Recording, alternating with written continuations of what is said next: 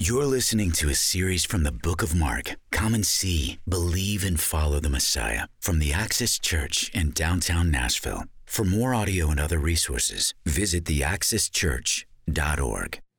So, this is the reading from the Word this morning from Mark 5 uh, 21 through 34. And Jesus, and when Jesus had crossed again in the boat to the other side, a great crowd gathered about him and he was beside the sea. Then came one of the rulers of the synagogue, Jairus by name, and seeing him, he fell at his feet and implored him earnestly, saying, My little daughter is at the point of death. Come and lay your hands on her, so that she may be made well and live and live. And he went with him, and a great crowd followed him and thronged about him. And there was a woman who had a discharge of blood for 12 years and who had suffered much under many physical under many physicians and had spent all that she had and was no better but rather grew worse. She had heard the reports about Jesus and came up behind him in the crowd and touched his garment. For she said, If I touch even his garment, I will be made well. And immediately the flow of blood dried up, and she felt in her body that she was healed of her disease. And Jesus, perceiving in himself that power had gone out from him, immediately turned about in the crowd and said, Who touched my garments? And his disciples said to him, You see the crowd pressing around you, and yet you say, Who touched me? And he looked around to see who had done it.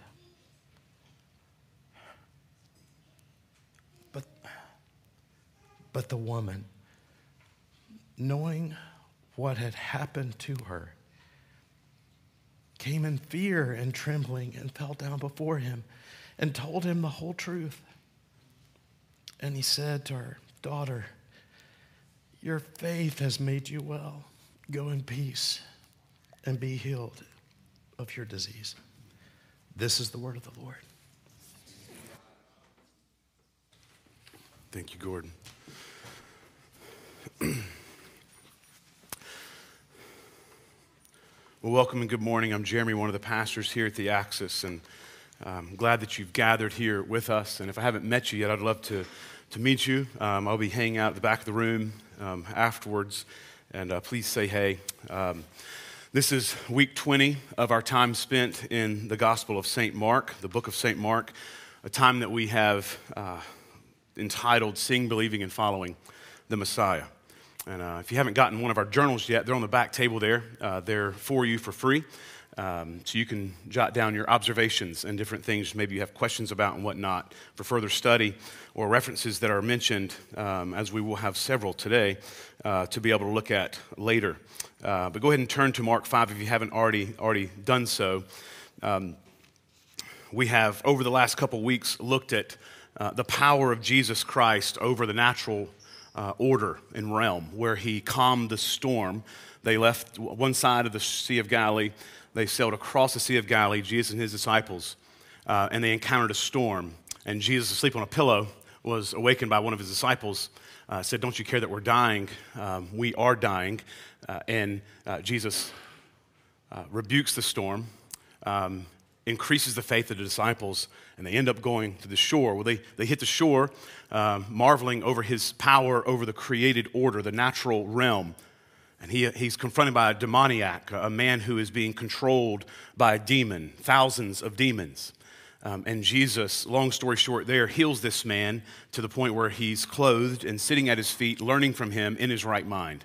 And then sent as a missionary to the Decapolis, to his cities, uh, where he would be spreading the fame of Jesus Christ and all that he's done for him.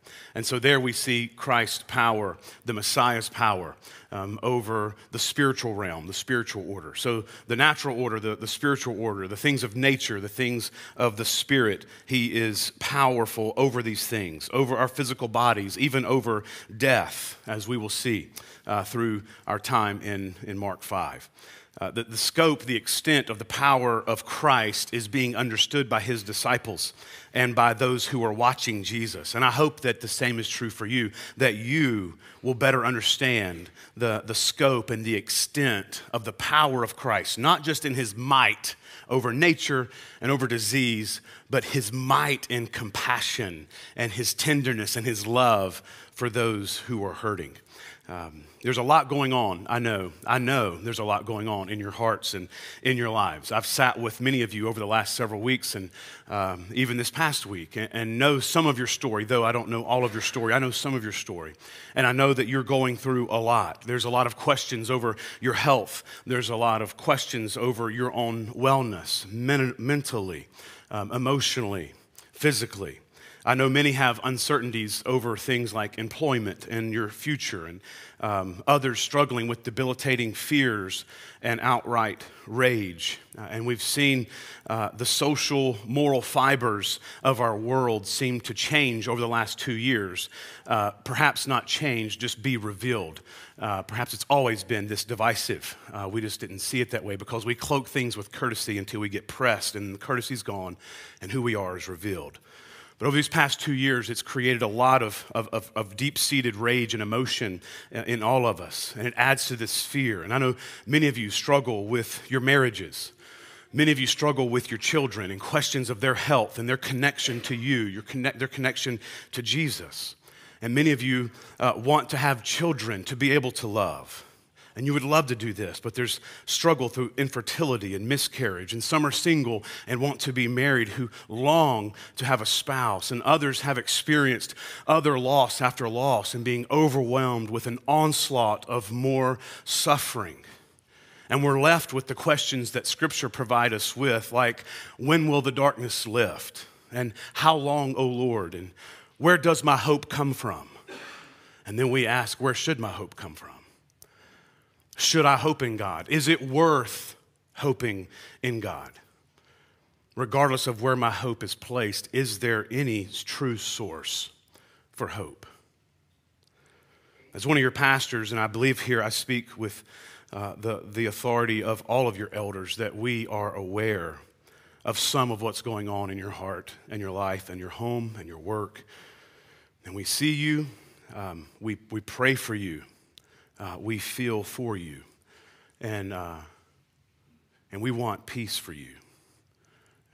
We, we long to see you smile on the inside as well as on the outside without you having to muster up the fakeness to put on the veneer of a smile. And I'm sorry that it's so difficult. Um, and though we, your elders, aren't removed from suffering ourselves, I can assure you um, we have endured heart wrenching struggles ourselves, but we long for you to be free and at peace within. And so, my hope and my desire is to assist your heart and to guide your heart in the direction of hope this morning and happiness this morning. I want to encourage you today in uh, what to know when life hurts. Or another way of thinking through our time this morning is what to think on when I don't know what to think. We're going to do this by getting to work in Mark chapter 5 and verse 21. When Jesus had crossed again in the boat to the other side, a great crowd gathered about him, and he was beside the sea. So you remember they went across the sea, they endured that ridiculous storm, helped an old man who was a demoniac, and just one man, it seemed, and they get back in this boat and they they come back across, and there's a great crowd, a massive crowd, as they're there waiting on the shore for Jesus. Imagine the anticipation. He slips away, dismisses the crowd, goes across, heals a demoniac, comes back. Perhaps many stayed there the whole time waiting for him to come back across. Others, I'm sure, saw him approaching from a distance and began calling friends. To, to gather around. It's like, I think that's Jesus and his followers. Let's, let's come over here. Let's, let's wait for him right here. There were many who had physical needs, I'm sure, hoping that Jesus could help them in some way. And verse 22 tells us then came one of the rulers of the synagogue, Jairus by name. And seeing Jesus, he fell at his feet and urged him, implored him earnestly, a great deal, right? Saying, My little daughter is at the point of death. It's where we get our word finally from. She's at the final moments of her life. Like she's the fi- we're down to minutes.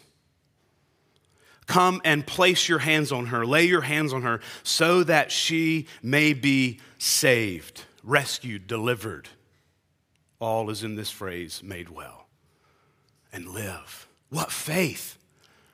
Jairus' faith is like, man, if you just lay your hand on her, she, even though she's minutes from death, she'll live. Magnificent crowd.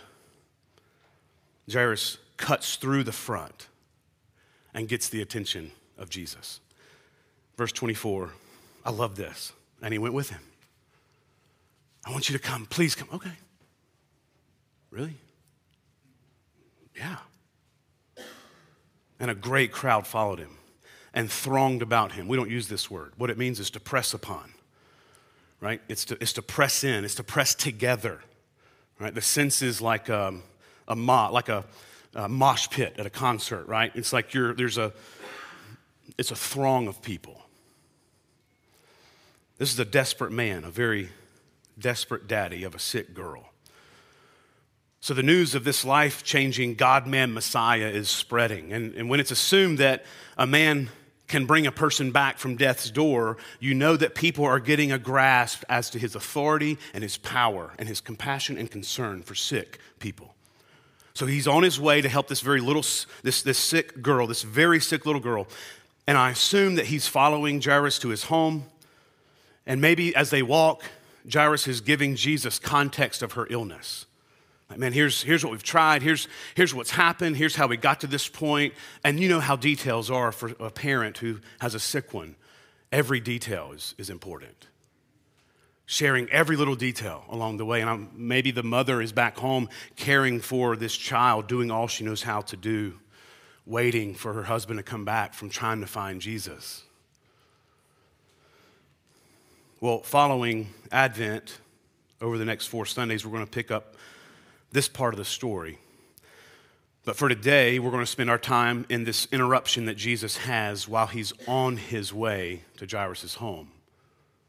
And so Jairus had to wait, so we're going to have to wait um, until January to pick up what God's going to do, what Jesus is going to do with his daughter. And Advent is, a, is waiting, so it's kind of appropriate for us to wait with Jairus. Don't read ahead. Um, read all the Bible, but don't read those next few verses. All right. Um, my pastor told me not to read the verse. Okay. Um, and there was a woman who had a discharge of blood for 12 years. They're walking along, and here's just an interruption.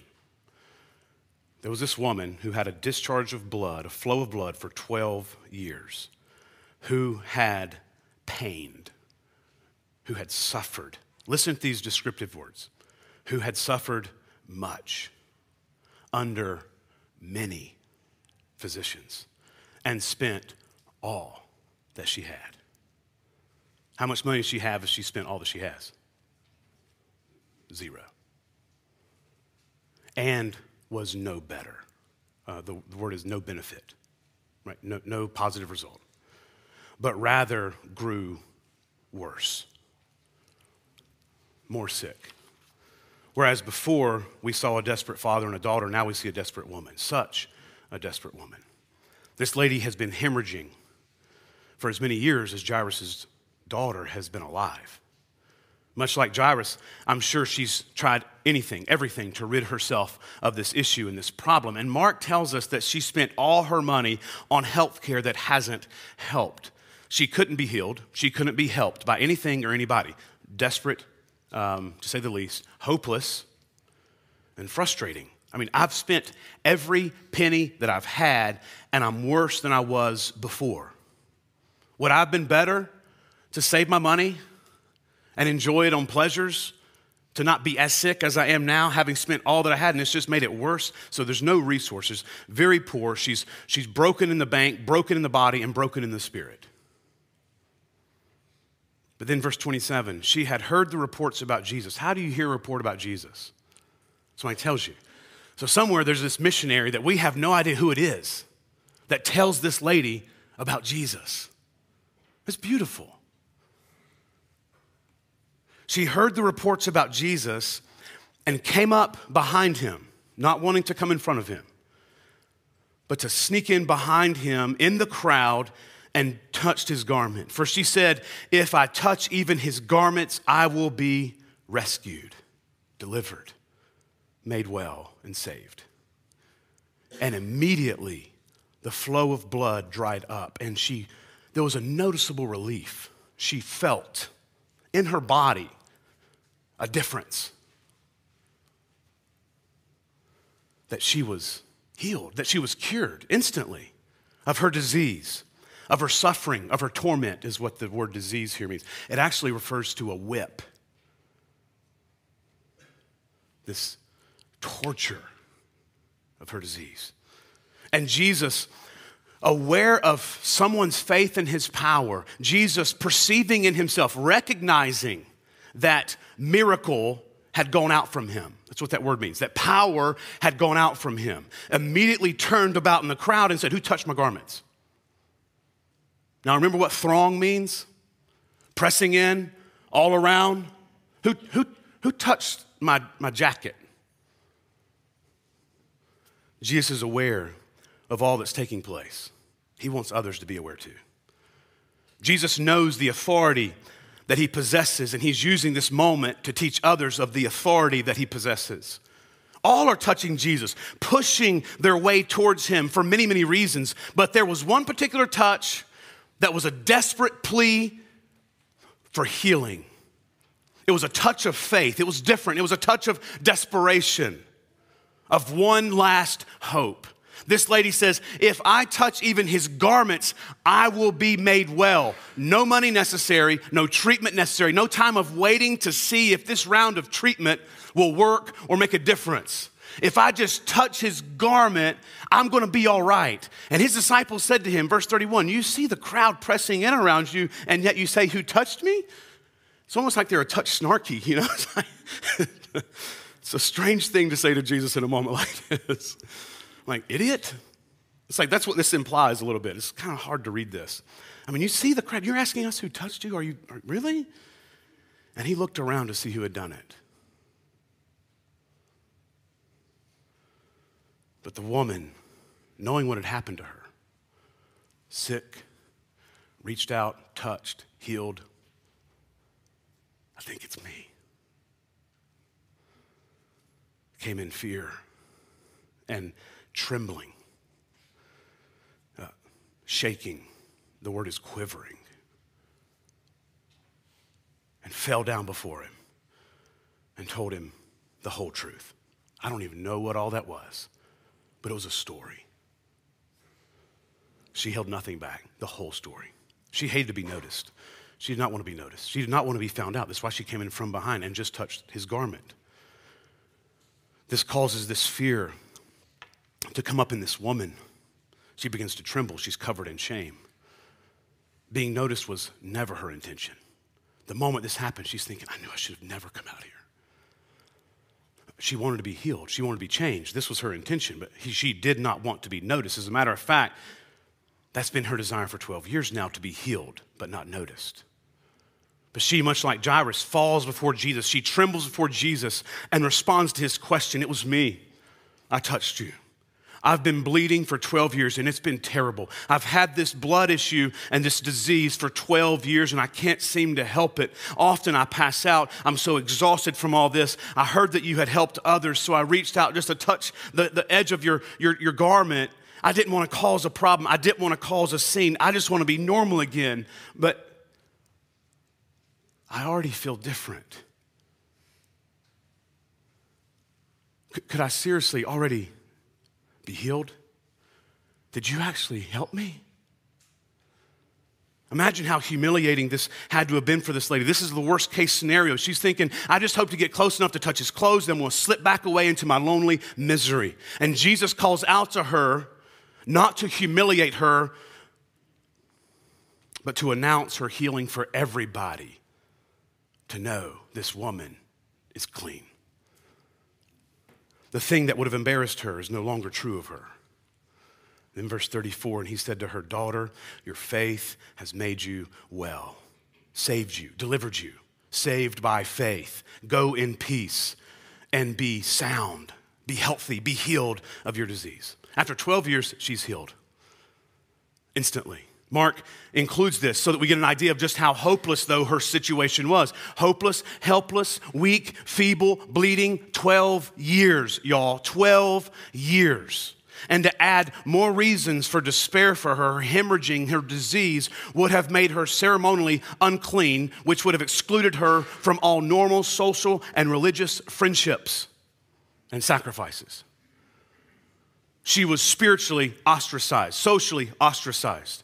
She would have been an extremely lonely person because of her situation, a castaway of society. Clearly, she was no woman who'd be considered by a rabbi. A rabbi would never give this type of woman the time of day. Hemorrhaging for 12 years, lonely, notorious, filthy reputation, no money, an outsider? No. But this filthy, needy woman reaches out and touches Jesus' clothing. Perhaps she knew that if she touched him, she'd get in trouble, so she only touches his clothes. But what we do know is that she was desperate and that she believed there was something about Jesus that was different. Something that caused her to believe that it was possible through him for her issue of blood to be cured. And it wouldn't take much, just a touch of the edge of his garment. Friend, when it's assumed that merely touching the edge of Jesus' clothing is going to completely heal you of a 12 year problem, you know that people are beginning to grasp and see the power, the authority, the concern of Jesus Christ. It's magnificent. Instantly, she's healed. 12 year issue, issue no longer. This woman was the lady who had the issue of severe bleeding. This woman is now the lady who no longer has an issue of bleeding. And what's the difference? Jesus. Jesus, a rabbi, came in contact with this sick lady, and he wasn't made ceremonially unclean, which would have been the case with every other rabbi. Rather, she's made well and cured, and on the spot, no longer unclean or sick, but made clean. She's made whole. And notice that Jesus doesn't seem to be disgusted or repulsed by her need or her situation, nor do you see any concern that Jesus has with her past how she ended up this way to begin with. Was it her fault? Was it her promiscuity? Was it her foolishness that brought this on herself? In other words, is this deserved? Should he have mercy? And that's, that seems to be the story of how we handle so many things today. Is before we show empathy and sympathy and compassion and concern, let's wait to hear the whole story to, think, to see if they deserve it from us. That's not Jesus. That's not Christians. If that's your default setting, Christian, please be more like Jesus. Walk in humility and repentance and turn from your evil way and learn to be like Jesus, showing mercy, empathy, sympathy, and compassion without having to embellish the details. And he deserved to know the details. We don't, and yet he's not concerned with it, and yet we are.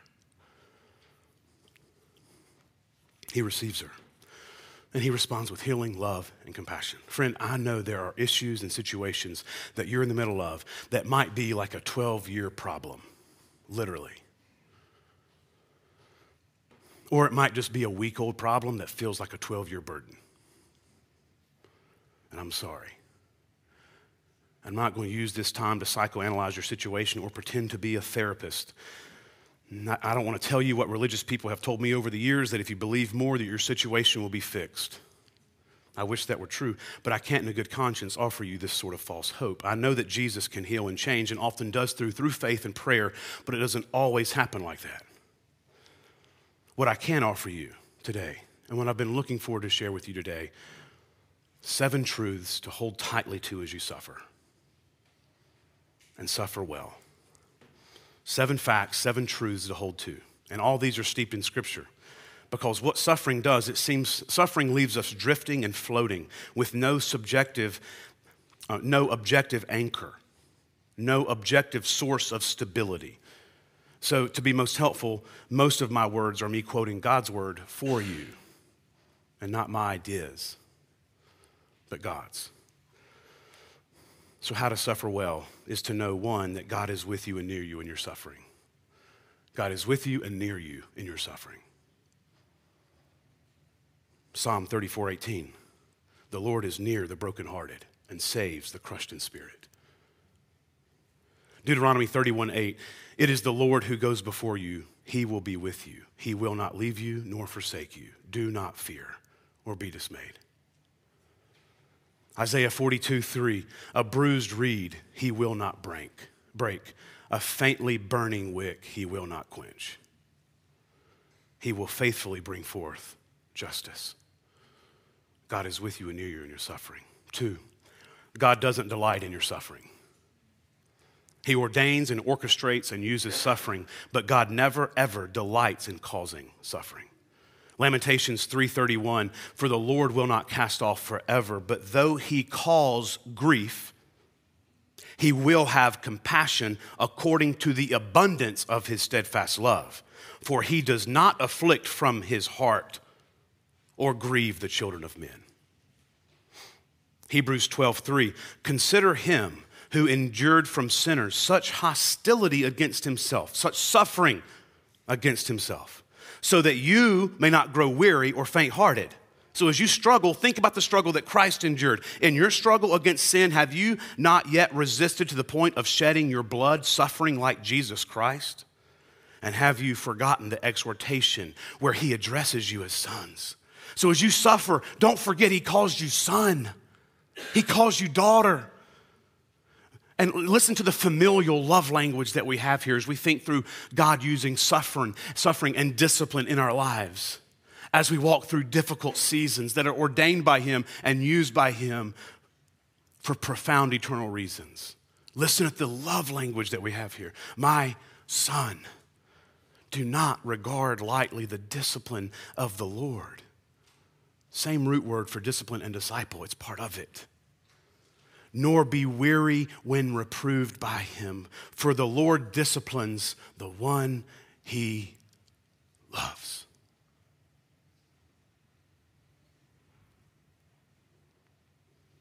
He chastises every son whom he receives. It is for discipline that you have to endure. God is treating you as sons. For what son is there whom the Father does not discipline? If you are left without discipline, in which all have participated, then you are illegitimate children, bastards, and not sons. Which should inform how parents should frequently discipline their children. It's treating them as sons and not bastards. Besides this, we have had earthly fathers who disciplined us and we respected them, shall we not much more be subject to the Father of spirits and live? For they disciplined for a short time as it seemed best to them, but He disciplines us for our good, that we may share in His holiness. Suffering produces holiness. For the moment, I get it. All discipline seems painful rather than pleasant. I'm not stupid or naive. But later, it yields the peaceful fruit of righteousness to those who've been trained by it. Therefore, in your suffering, lift up your drooping hands and strengthen your weak knees. There's purpose in your suffering. Make straight paths for your feet so that what is lame may not be put out of joint, but rather healed. Three, God delights and is glorified in how you handle your suffering. God delights and is glorified in how you handle your suffering. You can honor Him as you look through your suffering to something greater than you being suffering free. You can honor God as you look through your suffering to Him, something greater than just being suffering free. Philippians 1:29 For it has been granted to you that for your sake you should not only believe, but suffer. 2 Timothy 1 8, therefore do not be ashamed of the testimony about our Lord or me, his prisoner, but share in suffering for the gospel, for the power of God. Peter and the apostles in Acts 5:41 they left the presence of the council rejoicing that they had been counted worthy to be shamed for the name. We got to suffer for Jesus, high fiving each other, wiping blood from their backs. Number four, God uses our suffering and it is not wasted. God uses our suffering and it is not wasted. Romans 5 3. Not only that, but we rejoice in our sufferings. How can you rejoice? Knowing that suffering produces endurance. It's not just alone, it does something. Suffering produces endurance. Endurance produces character. Character produces hope. You want hope? Embrace suffering. It's what brings hope. Through endurance, through character, you arrive at hope. And this hope does not put us to shame because God's love has been poured into our hearts through the Holy Spirit who has been given to us. Friend, if we knew all that was being done in us through suffering, we'd be begging God for it more. That's exactly how James can say in James 1 2, count it all joy, my brothers, when you come across trials of various kinds, for you know that the testing of your faith produces steadfastness. It produces something. And let steadfastness have its full effect that you might be perfect and complete, lacking in nothing. You want to feel a sense of completion. You, you want to have some, some contentment, embrace suffering. It's how it comes. And the only way you can count trials as joy, I wrote down these four things. One, you fear the Lord. Two, obedience has to be seen as greater than comfort. Three, you have to have a realistic view of yourself and your sin, being in awe that you would ever get a drop of anything good from God, considering what we've done. And four, keeping your eyes more on the cross than on your suffering. Seeing on the cross his wounds bringing your healing seeing the good that came from the cross. Four ways that you can count it all joy. One, you fear the Lord. Two, obedience is seen as greater than comfort. Three, you have a realistic perspective of yourself and your sin in all that God would ever do a drop of good, considering all that we've done against Him. And four, keeping your eyes on the cross more than your suffering, seeing how those wounds brought you healing, seeing the good that came from that. Romans 8, 26 says, Likewise, the Spirit helps us in our weakness, for we do not even pray as we ought to, but the Spirit Himself intercedes for us with groanings too deep for words. If you suffer, you know what that is. And he who searches hearts knows what is in the mind of the Spirit because the Spirit intercedes for the saints according to the will of God. And we know that for those who love God, all things, even your suffering, especially your suffering, all things work together for good for those who are called according to his purpose. God uses our suffering, he doesn't waste it. Five, Ask for faith to keep your eyes lifted to the cross as you suffer well. Ask for faith to keep your eyes lifted to the cross. Hebrews 11, 29. By faith, the people crossed the Red Sea as on dry land, but the Egyptians, when they attempted to do the same, were drowned. By faith, the walls of Jericho fell down after they had been encircled for seven days. By faith, Rahab, the prostitute, did not perish with those who were disobedient because she'd given a friendly welcome to the spies. And what more shall I say? For time would fail me to tell of Gideon, Barak, Samson, Jephthah, David, Samuel, and the prophets who through faith conquered kingdoms, enforced justice, obtained promises, stopped the mouths of lions, quenched the power of fire, escaped the edge of the sword, were made strong out of weakness, became mighty in war, put foreign armies to flight. Women received back their dead by resurrection. Some were tortured, refusing to accept release so that they might rise again to a better life. Others suffered mocking and flogging, even chains and imprisonment. They were stoned. They were sawn in two pieces. They were killed with the sword. They went about in skins of sheep and goats, destitute, afflicted, suffering, mistreated, of whom the world was not worthy. They wandered about in deserts and mountains and in dens and in the caves of the earth. And all these, though committed through their faith, they did not receive what was promised here in this lifetime since God had provided something better than comfort in this life that apart from us, they should not be made perfect. Therefore, since we are surrounded by such a great a cloud of witnesses like these folks that have been sawn in two, a magnificent crowd of, of martyrs, of faithful men and women over the years who stumbled, stumbled their way to the cross Since we're surrounded by such a great cloud of these witnesses, let's lay aside every weight and every sin which clings so closely, and let us run with endurance the race that is set before us, looking to Jesus. Not running towards comfort or trying to escape suffering, but you're looking to Jesus, the founder, the perfecter of our faith, who, remember, he, for the joy that was set before him, endured suffering like the cross despising the shame, and is now seated, victor, at the right hand of the throne of God. Ask for faith to keep your eyes lifted to Christ on the cross, looking to Jesus. Uh, Psalm 121, 1 and 2 I lift up my eyes to the hills. Where does my help come from? My help comes from the Lord who made heaven and earth. Where are you looking for help? Friend, lift your eyes, your eyes a little bit higher than your suffering Lift your eyes a little bit higher than your false hopes.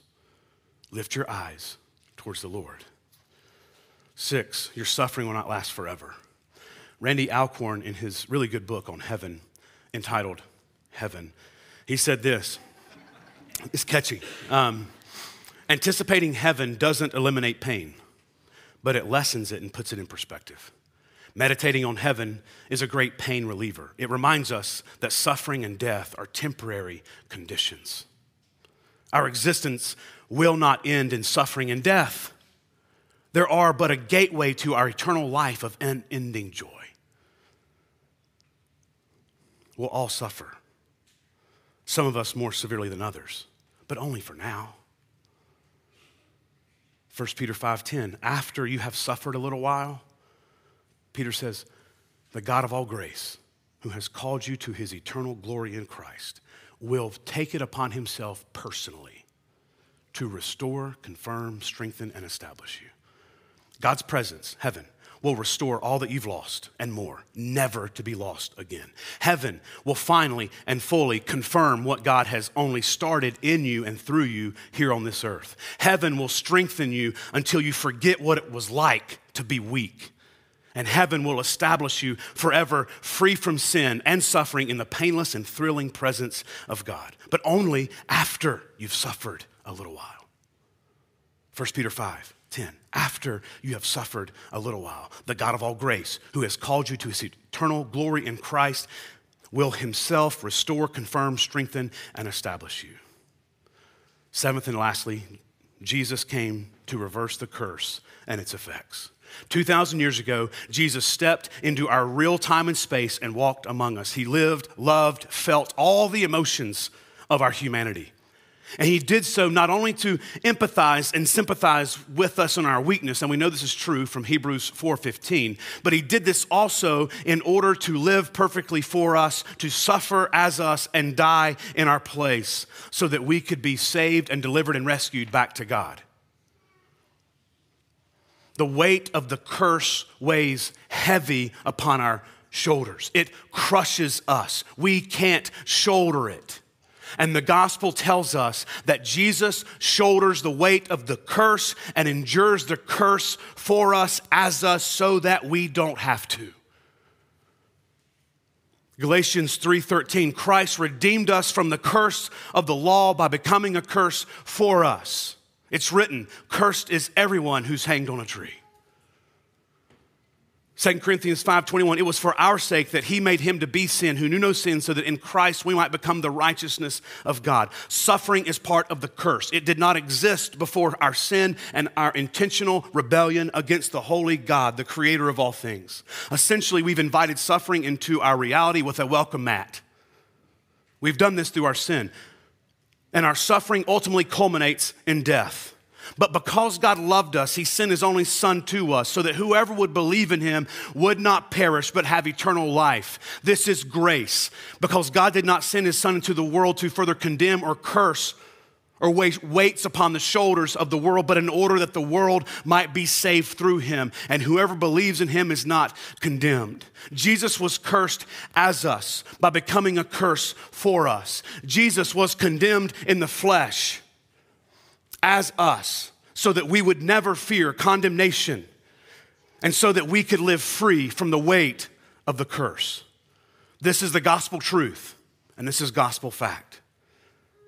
12 years this lady struggled. How can you make sense of a tragedy like this? 12 years.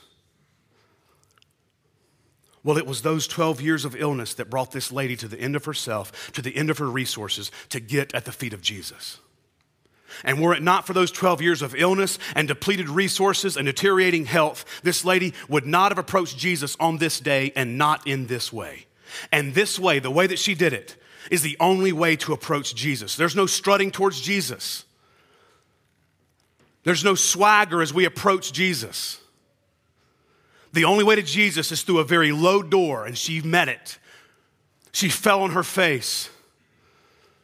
You must fall to approach the one who fell from heaven in order to raise us up with him on the last day.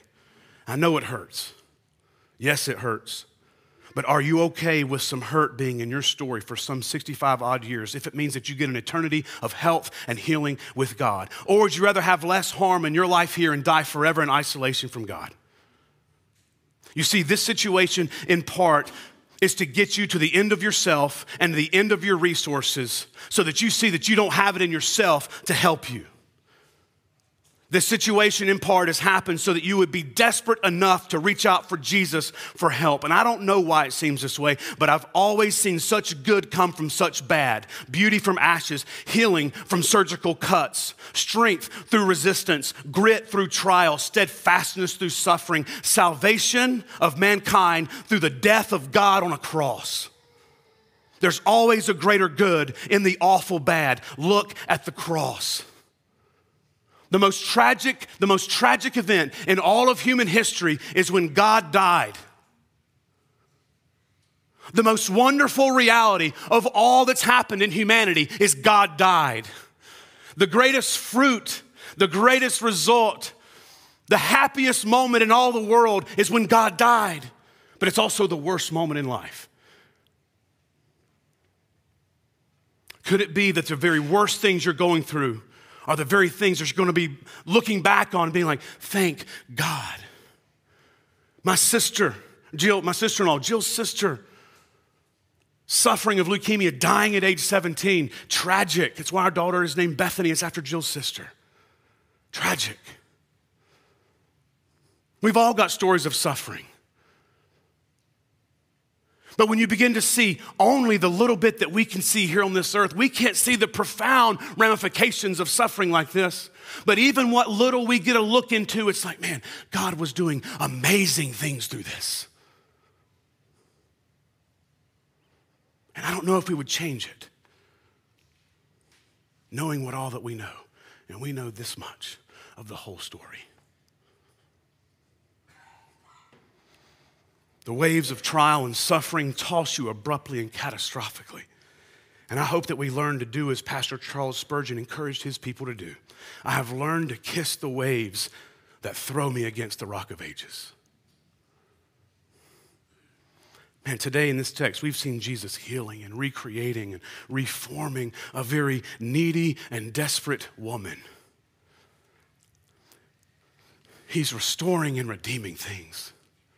He's taking things back to, to what normal looks like before sin and its effects, the original normal. He's reinstituting the beauty of creation that sin had destroyed. He's setting things right, putting things back the way they should be all along. And this lady places her faith and her hope and her trust in the most trustworthy person ever, and it's Jesus. And she's never the same.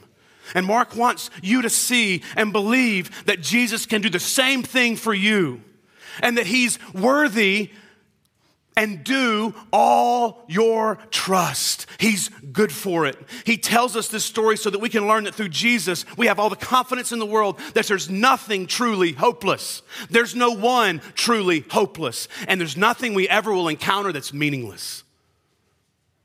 Profound purpose to all that we go through. Mark wants you to see there's nothing too difficult for Jesus. This should produce worship. It should also produce trust and rest that allows us to stress less and fear less as we see Jesus, the most powerful and compassionate. If he's just powerful, that's terrifying, but he's also compassionate. That's beautiful, full of grace and truth. Here's how I want to wrap us up today. Going back to verse 34. And he said to her, Daughter, your faith has made you well. Go in peace and be healed of your disease. In Ephesians chapter 2 and verse 13, But now in Christ Jesus, you who were once far off have been brought near by the blood of Christ. For he himself is our peace, who has made us both one and has broken down in his flesh the dividing wall of hostility by fulfilling, abolishing the law of commandments expressed in ordinances, that he might create in himself one new man in place of the two, so making peace. That he might reconcile us both to God in one body through the cross, thereby killing the hostility. Double peace. He creates peace, he kills the hostility. And he came and he preached peace. Not duty, not action and activity. He came and preached peace to you who were far off, peace to those who are near. And he said to her, Daughter, your faith has made you well. Go in peace and be healed of your disease. My goodness, what a picture of what we need. Every one of us must hear Jesus say to us, Daughter, go in peace, be healed of your disease. Sin is our ultimate disease. Jesus is the cure. And by faith in Jesus, we're healed and cured, delivered and rescued. It's through Jesus that we are eternally healed, eternally cured, rescued, made whole, and restored. And because of Jesus, we get to hear God say to us, Son, daughter, your faith has made you well. Go in peace forevermore.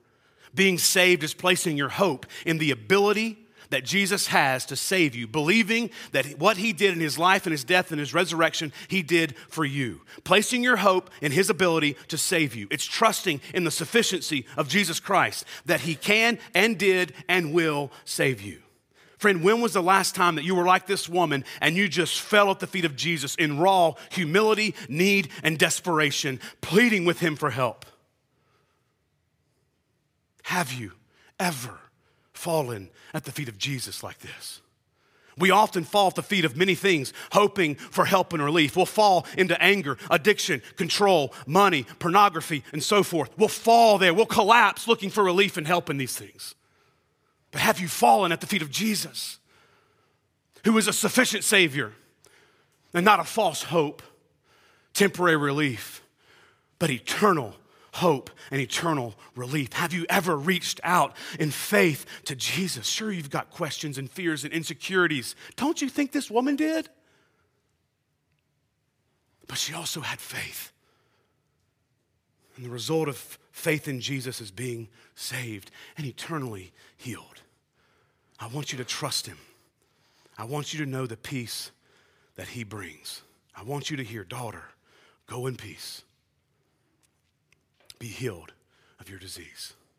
For those in this room who have reached out to Christ Jesus for healing from their sin, reached out in faith to Jesus trusting in his ability to save us eternally and make sense of our suffering even in this day and age, to be able to use it in real time and space for something, who reached out to him as Savior and Lord, saving you for eternity, your Lord in the day to day, submitting to his authority as rule, obeying him, for those of us who, by faith in Christ Jesus, we have the opportunity before us to center and focus and ground ourselves in the very source of our hope, of our salvation, and that is in the finished work of Jesus Christ through remembering this through the gift, the sacrament of the Lord's table.